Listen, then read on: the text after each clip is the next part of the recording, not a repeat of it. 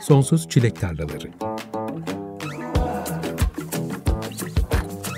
Güncel sahneden söyleşiler. Hazırlayan ve sunan Tuğçe Yapıcı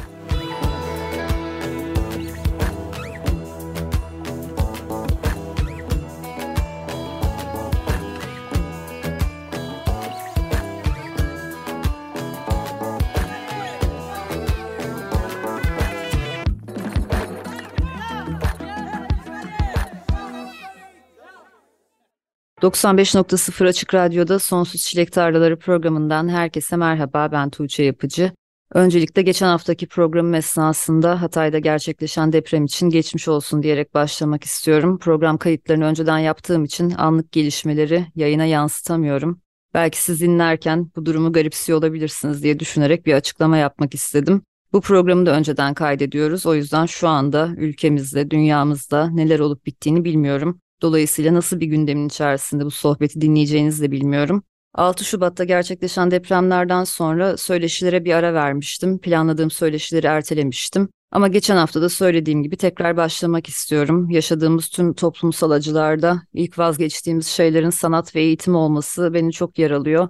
Benim gibi düşünen başka insanlar da olduğunu biliyorum. Müzisyenlerin, sanatçıların koşullar ne olursa olsun işlerini yapmaya gereksinim duyduklarını da biliyorum. Ve bu programda da her zaman gündemden bağımsız olarak müzik konuşabileceğimiz bir alan yaratmaya gayret ediyorum. 3 Şubat'ta yani depremlerden 3 gün önce Şirin Soysal'ın Unready to Board adlı dördüncü albümü yayınlanmıştı. Albüm çıkar çıkmaz da kendisiyle konuşup bir söyleşi planlamıştık fakat o hafta maalesef ikimizin de depremden başka bir şey düşünebilecek, konuşabilecek halimiz yoktu. Bu kolay ve hızlıca atlatabileceğimiz bir acı değil. O yüzden hala ne kadar halimiz var bilmiyorum ama deneyeceğiz. Çünkü bu program benim için birileriyle bir araya gelip bir şeyler üzerine kafa yorduğumuzda anlam kazanıyor. O yüzden Şirin Soysal'a artık söyleşimizi yapalım mı sence diye sordum. O da beni kırmadı. Bu akşam bizimle birlikte. Programın açılışını da kendisinin yeni albümünden Wasteland adlı albümün de ilk parçasıyla yaptık. Önümüzdeki bir saat boyunca da albümü dinlemeye devam edeceğiz. Hoş geldin Şirin. Her şeye rağmen geç de olsa burada olduğun için mutluyum. Hoş buldum Tuğçe'cim. Teşekkür ederim beni konuk ettiğin için. Ben de hepimize tekrardan başsağlığı dilemek istiyorum. Bütün milletimize güç, kuvvet ve sabır diliyorum. Nasılsın peki? Ee, ya tabii derin bir üzüntü içerisindeyiz. Kendimizce hani oradakilerle ne kadar empati kurmaya çalışsak da azıcık kurabiliyoruz. Yani şükrediyorum halime. Başka da bir şey söyleyemiyorum yani. Allah sabır versin diyorum. Aslında yeni bir albümün çıkışından sonraki günler bir sanatçı için en heyecanlı, en mutlu zamanlar oluyor ama sen maalesef bu sefer albümün heyecanını, mutluluğunu yaşayamadan, yeni şarkılarını dilediğince paylaşamadan çok karanlık bir sürece girdik. Neler hissettiriyor bu durum sana? Çoğunlukla müzisyenler bunları konuşmaktan çekiniyorlar çünkü yaşanan büyük acılar karşısında bizim dertlerimiz kendimize çok küçük görünebiliyor. Ama bir yandan da konuşulması gerektiğini düşünüyorum bunların. Ya dertlerimiz küçük tabii ya. Bir de böyle şeyler karşısında iyice küçülüyor yani ne kadar şanslı olduğumuzu ve elimizdekilerin ne kadar kıymetli olduğunu anlamaya başlıyoruz veya hatırlıyoruz tekrardan. Ya benim için şöyle albümü ben direkt albüm olarak çıkarmadım. Hatta albümün yarısından fazlasını single olarak çıkardım. O yüzden zaten böyle bir büyük bir albüm heyecanı yoktu aslında bende açıkçası. Ve pandemiden beri düzenli olarak single çıkartıyorum. Her birinin küçük bir heyecanı oluyor tabii. PR'ım da yok. Yani kendim Instagram'dan yayınlıyorum ve gidişatı izliyorum diyelim. Seninle 2020 yılında Melatonin adlı iki parçalık single'ın çıktığında Açık Radyo'da buluşmuştuk. Aslında o zamana kadar 3 albüm yayınlamıştın. Melatonin senin ilk single'ındı. O zamandan sonra da single'lar yayınlamaya devam ettin. Evet. Pandemi öncesinde radyoda buluştuğumuz son isimlerden biriydin. Şubat 2020'de konuşmuşuz en son. O yüzden biraz arayı kapatalım istiyorum seninle. Pandemi senin için epey üretken bir dönem gibiydi sanki. Evet üretken oldu. Ben pandemide e, bir de büyük şehri bırakıp Fethiye'ye geldim. Evlendim. Pandemi benim için öyle başladı yani. Evlenerek ve Fethiye'ye yerleşerek. Ve e, yani hayatımın sadeleşmesiyle birlikte ve canlı performansı da bırakmamla birlikte böyle evde e, yazarak ve kaydederek müzik hayatımı devam ettirmeye başladım. Canlı performansı bırakmak pandemi dolayısıyla mecburiyetten kaynaklanan bir durumdu herhalde. E, mecburiyetten kaynaklanan bir durumdu ama pandemi sırasında da şunu fark ettim. Benim için artık zaten canlı performans eski çekiciliğini taşımıyordu. Neden? Ya birçok sebebi var aslında. Gelir veya heyecan veya keyiften ziyade bir böyle stres kaynağı olmaya başladı hayatımda. Prova yapamama durumları, yaptığının karşılığını gelir olarak alamama durumu da birlikte bir de bende bir sahne korkusu başladı. Ve yani sahneye çıkma arzum aslında yok oldu diyelim. Aslında sahnede hep seni çok rahat görüyordum. O yüzden biraz şaşırdım şimdi söylediğine. Evet herkes öyle diyor. Rahat değildim aslında hiçbir zaman bende yani sahne korkusu vardı hep. Bence birçok sahne sanatçısında da vardır yani ama bir şekilde sahneye çıktıktan sonra bunu yani bir, bir rahatlama oluyor ve hani kendini kaptırabiliyorsun. Kaptırabildiğin zaman güzel oluyor tabii. O anı yaşayabildiğin zaman ve kendini müziğe bırakabildiğin zaman işte seyircinin yani seyirciyle birlikte buluşabildiğini hissettiğin zaman çok güzel bir şey. Ama bu ender oluyordu benim için. Hatta son zamanlarda artık sahneye söz olmadan çıkamıyordum. Yani sözleri unutacağım korkusu vardı. Ve bu başlarda mesela başkalarında gördüğümde çok eleştirdiğim bir şeydi. Niye sahneye sözlerle çıkıyor falan diye eleştirirken bir anda kendimi o durumda buldum ve aynı şey olmamaya başladı benim için. O yüzden bir daha sahneye çıkmayacağım diyemem tabii yani. Allah bilir ama şu anda özlediğim bir şey değil. Yani kendi kendime üretmek ve yayınlamak hoşuma gidiyor. Bunu yapabildiğim sürece de yapmaya devam edeceğim inşallah. 2010'lar boyunca giderek yükselen bu sektördeki az önce bahsettiğin ekonomik zorluklar pandemiyle birlikte iyice altından kalkılması zor bir hale geldi. Sen de solo bir sanatçı olarak tabii ki sahneye çıkmak için bir ekip kurman gerekiyor ve o ekibin de maddi sorumluluğunu yükleniyorsun. Evet. Bunlar da tabii ki süreci zorlaştıran şeyler oldu herhalde senin için. Tabii ki ya o çok yani ağır bir şey aslında yani solistler için. Hı hı. Kendimden ziyade ekibi hı hı. düşünüyorum. Hani onlara yaptıkları işin karşılığını verememek'nin altında eziliyorsun aslında. Bu da büyük sonuçta. İşte provaya çağırıyorsun. Zaten konser öncesi en fazla bir prova yapabiliyorsun. Herkes çok meşgul, herkesin işi var. O prova içinde yani bir ödeme yapamıyorsun falan. Hani bunlar hep böyle ufak tefek şeyler ama üst üste koyduğunda ağır geliyor. Evet giderek zorlaştırdı herkes için işleri bu durumlar. Hı hı. Peki Fethiye'ye yerleşmek, arada şehir hayatından uzaklaşmak senin üretimini nasıl etkiledi? Olumlu yönde etkilemiş gibi görünüyor. Bence olumlu etkiledi evet yani çünkü hayatım çok sadeleşti. Birçok şeyi bıraktım yani pandemiden önce alkolü bırakmıştım. Alkolü bırakmak zaten hayatımı çok değiştirdi. Bununla birlikte aslında gece hayatını da bırakıyorsun. Belli bir alışık olduğun çevreden uzaklaşıyorsun birçok kişiye bu dezavantaj gibi gözükebilir ama benim için avantaj oldu. E, sadeleştim ve yani daha aslında daha üretken ve daha net olabileceğimi fark ettim yaptığım işlerde ve ifade etme şeklimde kendimi. Şirin çok zaman geçmeden albümden iki parça daha dinleyelim istiyorum. Senin albümlerinde hep bir hikaye, bir anlatı var. Yine bahsederiz albümün anlatısından ama Let It Begin ve Love Train dinleyeceğiz. İki parça dinleyeceğiz albümden. Bu şarkıları dinlemeden önce dinleyenlere bu şarkılar hakkında söylemek istediğim bir şeyler olur mu? Let It Begin ve Love Train ikisi de şey aşk şarkısı aslında. İkisinde de bir böyle hani yeni bir ilişkiye girerken acaba olsun mu olmasın mı hissiyatını yansıtıyor. Benim geçmişte çok sık yaşadığım bir şeydir. Bir de yaş ilerledikçe kendini sorgulamaya başlıyorsun bu konuda. Hani gerçekten bana faydası ol- olabilecek bir ilişki mi bu? Beni anlayan bir kişi mi karşımdaki? Bu trene bineyim mi binmeyeyim mi hı hı. sorusu var. Aslında Love Train zaten tamamen bunu anlatıyor. Orada bir sözlerden birisi de Unready to board Love Train. Yani aşk trenine binmeye hazır değilim. Zaten albümde ismini buradan alıyor. Şahane. Albümde ismini nereden aldığını merak ediyordum. Demek ki bu hikayenin içinde buluyor yerini. Evet. Şimdi dilersen şarkıları dinleyelim. Şirin Soysal'ın Unready to Board albümünden Let It Begin ve Love Train dinleyeceğiz. Hemen ardından albüm hikayesinden biraz daha bahsedelim. Açık Radyo'da Sonsuz Çilek Tarlaları programı devam ediyor. Bu akşam Şirin Soysal'la birlikteyiz. Kendisinin yeni albümü, dördüncü albümü Unready to Board'tan şarkılar dinliyoruz. Let It Begin ve Love Train dinledik.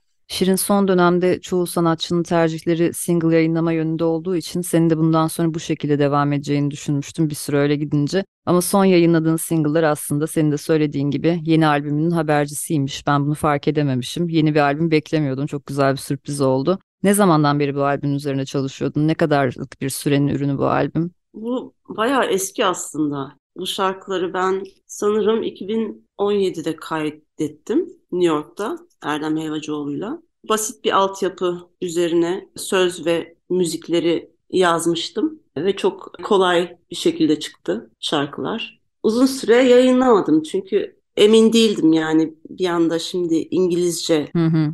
O da bir yenilik senin için. Aslında büyük bir karardı benim için. Ama demoları dinledik beraber eşimle bir süre önce ve bunlar çok iyi niye yayınlamıyorsun dedi. Ben de işte o kaygımı biraz söyledim yani İngilizce falan filan o da yok ya dedi. İngilizce olsun, Türkçe olsun iyi bunlar yayınla bunları dedi. Ben de tamam ikna oldum. Memnunum da yani. Hani gördüm bir iki yorum böyle işte bir yerde birisi şey yazmış. Şey ısrarla dinlemiyorum Türkçe caz yapsın diye diye bir yorum gördüm. Böyle bir talep var yani. Bilmiyorum talep var mı ama zaten Türkçe caz yapmıyordum ben hiçbir zaman. Yani kendimi hiçbir zaman öyle tanım, tanımlamadım. Yani caz söylediğim çok oldu. Caz standartları falan konserlerde ama benim albümlerimde yaptığım şarkılar hani ben hiçbir zaman caz olarak tanımlamadım onları. Dün akşam geçen geldiğim programı dinledim. Uzun uzun konuşmuşuz bu konuyu da. Hep senin caz yaptığına dair bir algı varmış. Öyle mi? Evet evet hep o programda bayağı uzun uzun konuşmuşuz. Aslında caz yapmıyorum ama evet hep caz evet, olarak görülüyor gibi. Sürekli gündeme geliyor değil mi? evet. Doğru yani evet yani şimdi baktığın zaman hani gerçekten caz albümleri yapan e, arkadaşlara baktığın zaman, karşılaştırdığın zaman yani çok arada büyük fark var yani. Ve ben aslında evet çok caz söyledim, oradan elde ettiğim çok şey de oldu, çok öğrendiğim şey oldu ama benim sesim aslında yani sesim caza uygun olmadığını da fark ettim bir süre sonra. Hani bu tarz indie, elektronik şeylere daha uygun olmakla birlikte bundan sonraki çıkaracağım single'da biraz eskiye dönüş var. Yani benim kendi eskime dönüş var. o da yani akustik tekrar akustiğe dönüyorum bir parça için. Türler arasında gidip geliyorum işte yani hani hiçbir şey taşa kazılı değil yani. Deniyoruz, onu deniyoruz, bunu deniyoruz. Sesimi farklı soundlarda duymak, denemek hoşuma gidiyor.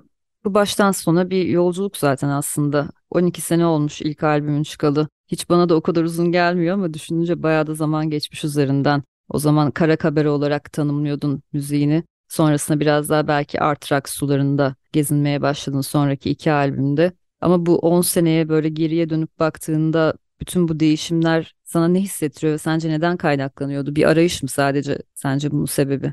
Yani bir arayış belki ama yani o an bir arayış içinde olduğunu bilmiyorsun aslında. Hani hmm. albümü yaptığım zaman çok netti benim istediğim şey kabare tarzı benim hani geçmişimde olan bir şeydi tiyatro eğitiminden dolayı. E, şarkıları da o tarzda yazmıştım. Doğal olarak öyle bir sound biçti prodüktörüm bana. Sonradan aslında prodüktörlerin de çok etkisi var bunda. O zaman Şevket Akıncı'ydı. Daha sonra Erdem Helvacıoğlu'yla e, çalışmaya başladığında o da e, sesime böyle bir sound yakıştırmıştı. Ve ben de ikna oldum İkisi de çok farklı birbirinden ama aslında e, soundla birlikte sözlerde de büyük bir yolculuk olduğunu düşünüyorum. Mesela zaman geçtikçe hani albümlerden sonra e, single'lar çıkarmaya başladığımda mesela sözlerde bir sadeleşme var. Daha böyle direkt ve net olma gayretim vardı. Bunu da şarkılara yansıdığını umuyorum yani.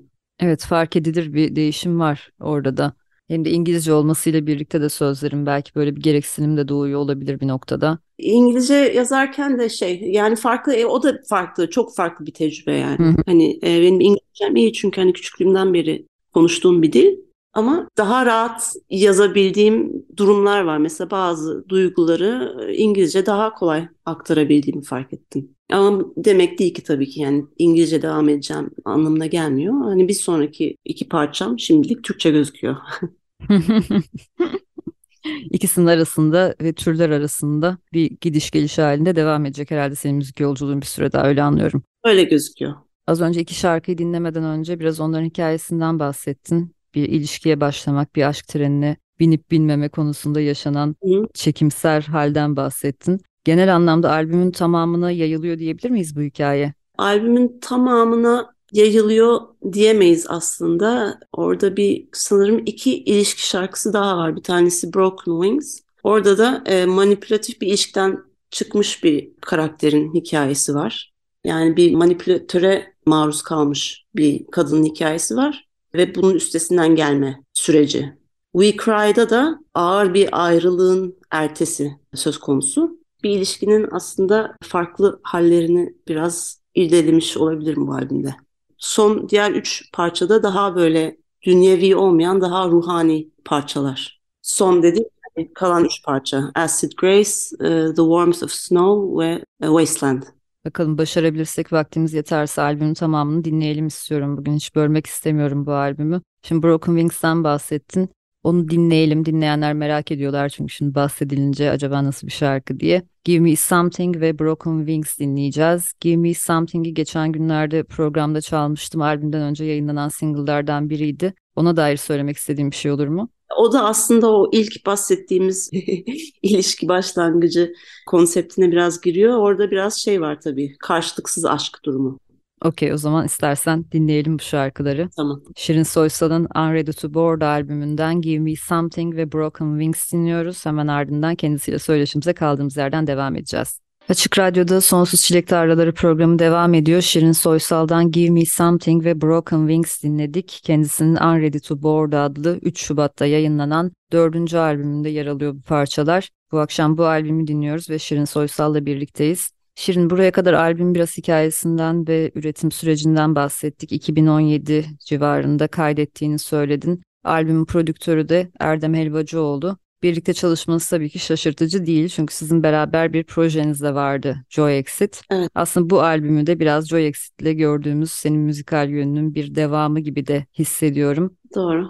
Seninle daha önce Joy Exit için de bir röportaj yapmıştık. Geçen sefer radyoya geldiğinde de bahsetmiştik. 2018'de bir EP yayınlamıştınız. Herhalde Erdem'le ilk çalışmaya başlamanız evet. o zamanla tekabül ediyor. Evet. İlk meyvesiydi o EP. Sonrasında aslında bir uzun çalar albüm gelecekti. Hatta kayıtlarının bittiğinin de müjdesini vermiştin. Ama galiba duyamadık o albüm sonra. Ee, evet duyamadık. Yani o proje maalesef uykuya yattı. Biraz Erdem'in oradaki işlerinin yoğunluğundan dolayı. Tabii böyle olunca ben de kendime tekrar konsantre olmaya başladım ve hani Joy Exit'i böyle bir uykuya yatıralım dedik. Ama sonuçta elinizde kaydedilmiş bir albüm var. Belki bir gün duyarız. Belki de.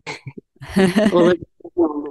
Pandemide çoğu sanatçı kayıt ve prodüksiyon işleriyle uğraşmaya başlamış. Söyleşilerde konuştuğumuzda zaten istiyordum. Zaman bulunca biraz öğrenmeye başladım diyorlar çoğunlukla. Sen de merak saldın mı işin o tarafına? Evet merak saldım. Aslında ilk defa kendi evimde küçük bir stüdyo yaptım. Burada bir arkadaşım var Fethiye'de müzisyen Ömer Nafiz. Sağ olsun bana bayağı bir yardım etti. Cubase öğreniyorum. Şu bahsettiğim akustik parçadan sonra benim tamamen kendim Cubase'de yaptığım bir parça gelecek. Onun için heyecanlıyım yani. İşin bu kısmı çok eğlenceliymiş gerçekten. Evet genelde öyle diyor müzisyenler. Evet. Yani ilk defa keşfetmeye başlayınca. Evet keşfetmeye başlayınca bir de yani oturdun mu kalkmıyorsun yani parça bitene kadar neredeyse.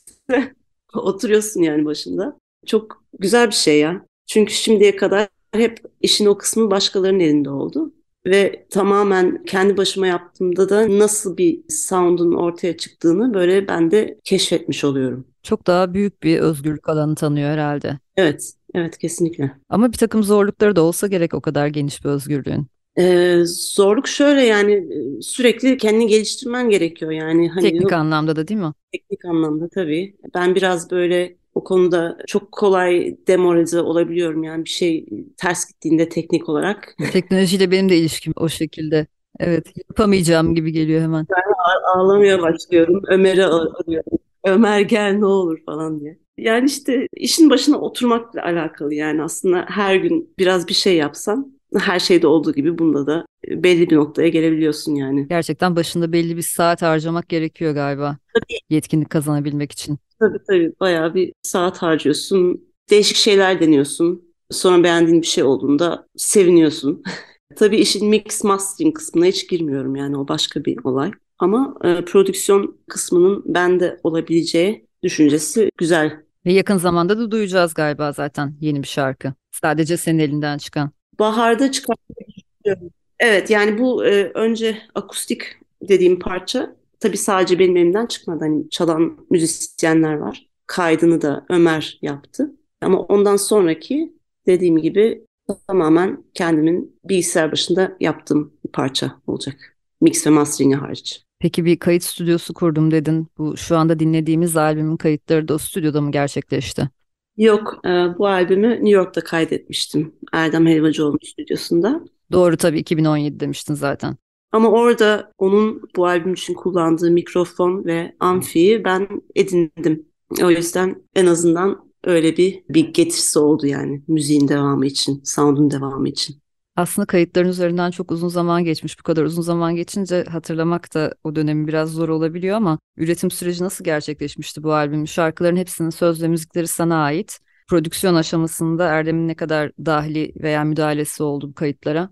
Çok var yani şöyle diyeyim Joy Exit'te olduğu gibi parçaların altyapılarını o yaptı ve müzikleri ve sözleri ben o altyapıların üzerine yazdım. Onu merak ettim aslında. Onu hatırlıyorum çünkü Joy Exit'te o şekilde çalıştığınız. Acaba aynı yöntemle mi geliştirdiniz bunda diye.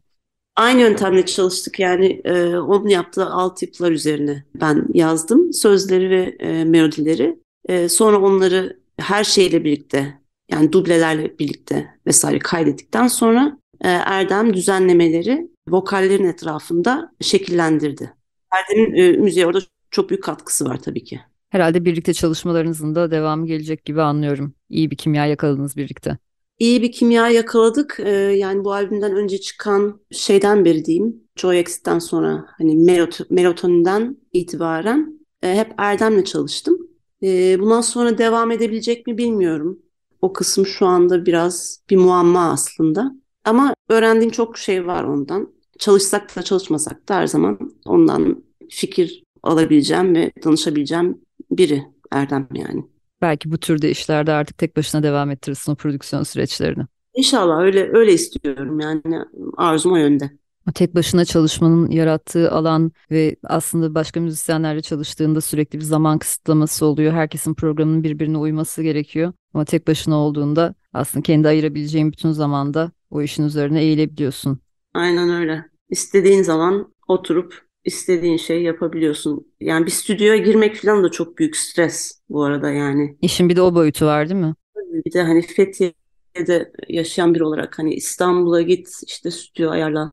Ondan sonra hani kısıtlı bir süren var. O süre içerisinde o vokalleri çıkarmaya çalış filan hani hisset, e, duygu kaybolmasın filan hani her zaman o yani. O yüzden bu yöntem e, çok iyi geldi bana kendi hayatının içerisine adapte edebiliyorsun o zaman üretim sürecini. Öbür türlü çünkü İstanbul'a gelip gitmek gibi bir durumda bir yandan da seyahatte oluyorsun. Onun da bir telaşı oluyor üzerinde.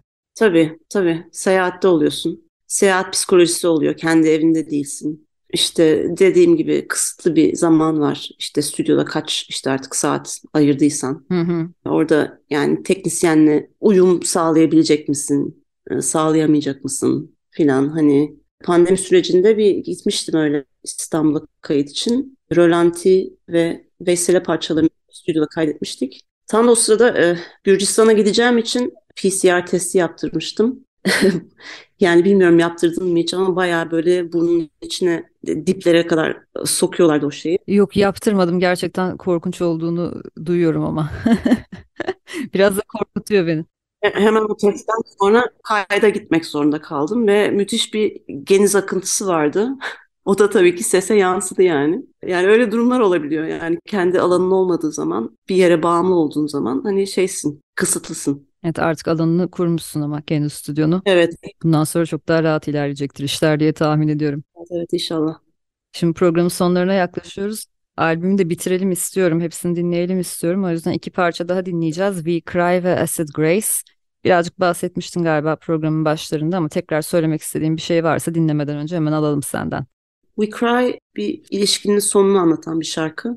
Benim de aslında çok sevdiğim, e, albümde belki en sevdiğim şarkılardan biri. Orada Erdem'in vokal üzerinde yaptığı çok müthiş bir şey var. Bir vokal sound yakaladı o parçada. Böyle bir David Sylvian vari bir şey var, bir ton var. Onu çok seviyorum. Onu belirtmek istedim. Şahane. O zaman dinleyelim şimdi. Şirin Soysal'ın Unready to Board albümünün son üç parçasına geldik. İki tanesini dinleyeceğiz. Bir tanesini kapanışa saklıyorum. We Cry ve Acid Grace geliyor. Hemen ardından kapanış için tekrar buradayız. Şirin Soysal'dan We Cry ve Acid Grace dinledik. Unready to Board albümünü dinledik bugün. Ve son parçaya geldik. Kapanış bölümümüze de geldik. Şirin çok teşekkür ediyorum bu akşam burada olduğun için. Ve böyle bir dönemde beni kırmadığın için de teşekkür ederim. Gerçekten başka bir şeylerden konuşmak hepimiz için şu an çok zor. Ama bir yandan da bu dönemde çıkan albümlerin de güme gitmesini istemiyorum. Çoğu sanatçı da erteledi zaten albümlerini. Konserlerini ertelediler. Herkes bir ne yapacağını bilemez halde aslında bu konuda. O yüzden senin albümünde çok vakit geçmeden en azından burada bir konuşabilmiş olmak beni çok mutlu ediyor. Çok teşekkürler. Çok teşekkür ederim Tuğçe. Ben çok teşekkür ederim. Çok güzel oldu. Zaten en son radyo programım yine seninleydi. Tekrar seninle açılış yapmak güzel oldu benim için. Çok arayı açmadan tekrarını yapabiliriz umarım. Umarım. Zaten sen üretmeye devam edeceksin. Zula'da da şarkılarım var anladığım kadarıyla. Albüm sonrasında da çok arayı açmadan herhalde senden yeni bir şeyler duymaya devam edeceğiz. İnşallah. Teşekkür ederim. E, bahar ayları içinde planlarım var zaten program esnasında söyledin. Yeni şarkılar birbiri ardına gelecek farklı türlerde. Evet. Yine senin bizi e, şaşırtmayacağını düşünüyorum bu konuda. biraz akustik, biraz şimdiki girdiğin türde ambient diyebiliriz herhalde değil mi bu albüme biraz?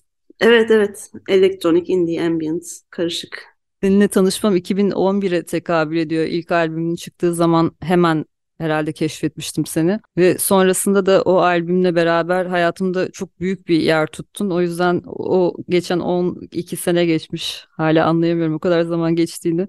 İnanmakta güçlük çekiyorum ama o seneler boyunca da benim bir dinleyici olarak hayatımdaki yerin hiç azalmadı. Aslında hep yaptığın albümlerle sonrasında single'larla işte Joy Exit'le yan proje olarak onu düşünürsek hep bir Şirin Soysal gerçeği vardı hayatımda ve hep senden yeni bir şeyler duymak beni çok heyecanlandırıyor. Çok da önemli bir yeri temsil ettiğini düşünüyorum. Hiçbir zaman tutsun diye bir şey yapmadığın için, bütün o arayışın içinde, kendi hikayenin içinde, gayet doğal sürecinde dinleyiciyle paylaştığın için tüm bu müzikal evrimini. Çok teşekkürler. Bir dinleyici olarak bunu söylemek isterim sana. Ben çok teşekkür ederim. Çok mutlu ettin beni. Sağ ol. Kapanışta The Warmth of Snow dinleyeceğiz. Albümün de kapanış parçası. Son olarak söylemek istediğim bir şey olur mu şarkıya dair? The Warmth of Snow, e, karın sıcaklığı yani karın benim hayal dünyamda veya aslında bünyemde çok önemli bir yeri var. Hatta şu an duvarımda üç tane karlı tablo var. Çok severim karı ve bana hep bir sıcak hissi verir. Ve karın böyle birçok gereksiz duyguyu veya işte ne bileyim kafanın içinde olan hastalıkları da böyle def ettiğini, def edebildiğini düşünüyorum. Ben de öyle bir etkisi var. Buna dair bir şarkı yazdım her şeyi temizleyen, bir şeylerin üzerine evet. kapatan ve rahatlatan bir yönü var galiba değil mi karın? Aynen. Şimdi düşününce bana da öyle geldi. Aynen. Belki insanlar o yüzden bu kadar çok seviyorlar. Evet, keşke daha çok yağsa. çok teşekkürler Şirin tekrar. Ben teşekkür ederim, çok sağ ol.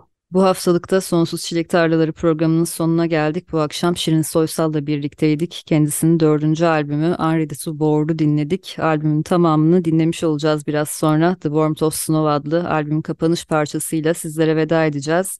Programın başına söylediğim gibi şu anda ülkede nasıl bir gündem var bilmiyorum. Biz bu kaydı önceden yapıyoruz. O yüzden umarım bu karanlık günlerde biraz olsun nefes olabilmişizdir. Biraz iyi hissettirebilmiştir Şirin'in yeni albümü sizlere.